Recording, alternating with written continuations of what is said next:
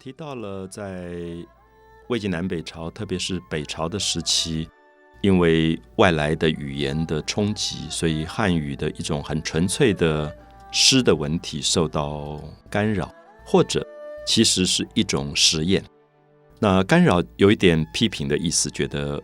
这些外来语言使得原来的汉语不够纯粹了。可是如果用实验，就是他们可能是来丰富汉语诗的。好，所以我想在这样的状况里，刚才我们有提到过范文发生了非常大的影响，所以我常常提到说，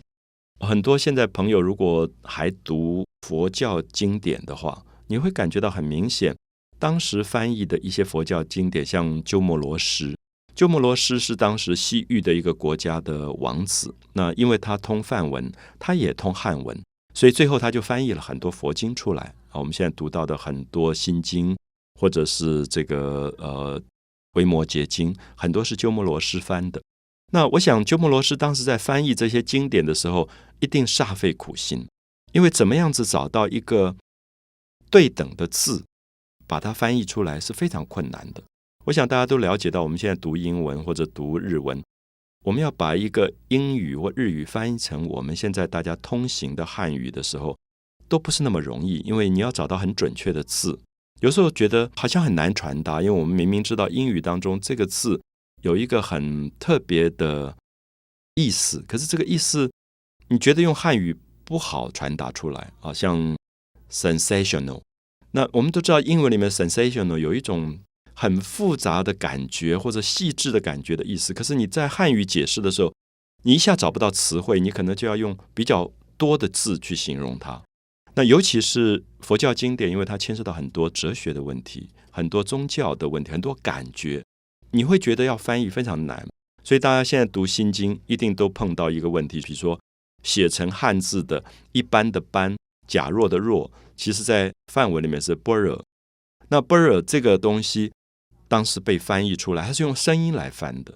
事实上，它当然可以不用声音来翻，因为我们会直问他：“你为什么不翻成意思？”那对于一个通汉语的人来讲，“般若般若般若”到底是什么？很多现在朋友在读《心经》，还是《般若波罗蜜多心经》。那我常常会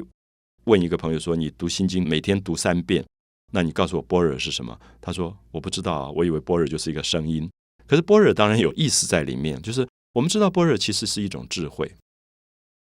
可是对于当时的译经者，为什么不把般若翻译成智慧？我想这里面有一个很有趣的用心，是他发现当时的汉语当中的智慧所指的可能是一种聪明，而这个聪明是用来在世界当中可能做官发财来用。可是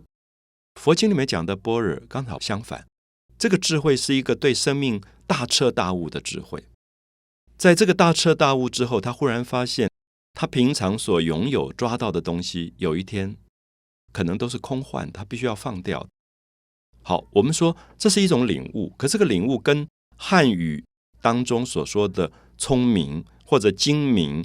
会打算盘刚好相反，它反而是一种舍得。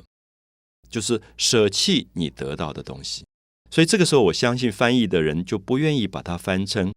一般人认为的智慧或者聪明，而把它翻成般若，因为他觉得般若这个声音经过解释之后，反而传达了一个比较对的意思。或者我们说般若波罗蜜多，那波罗蜜多是到彼岸去，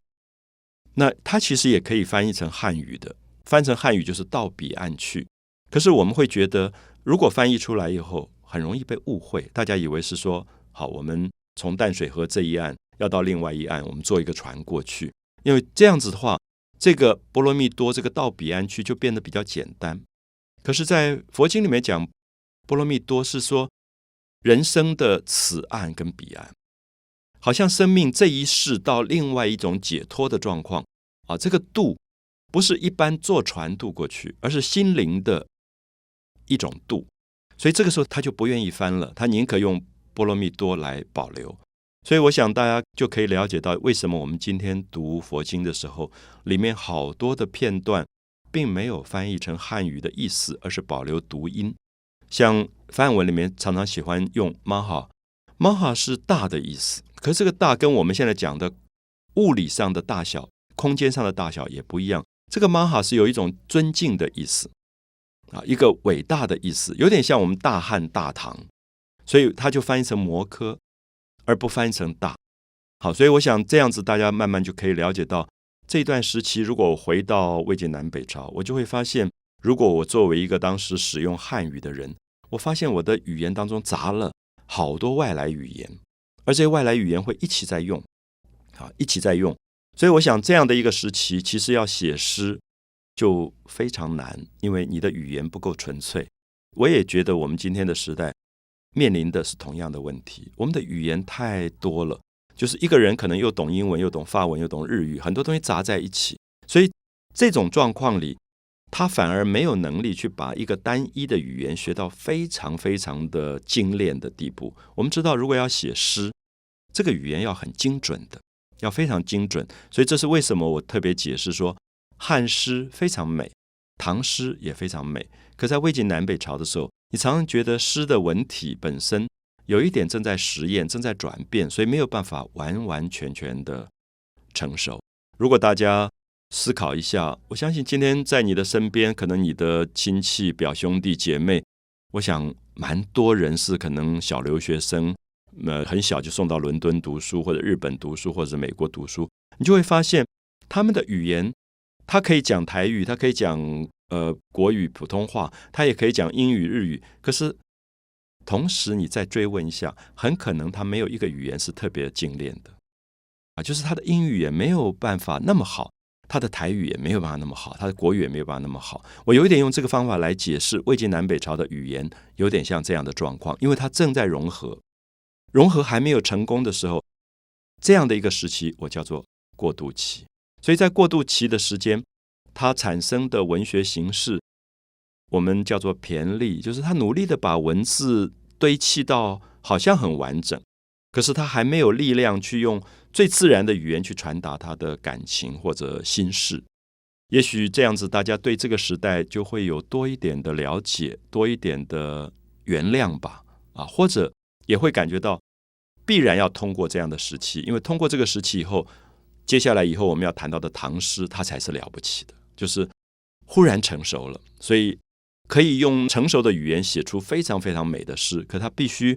经过实验跟磨练，水到渠成以后才可能精准。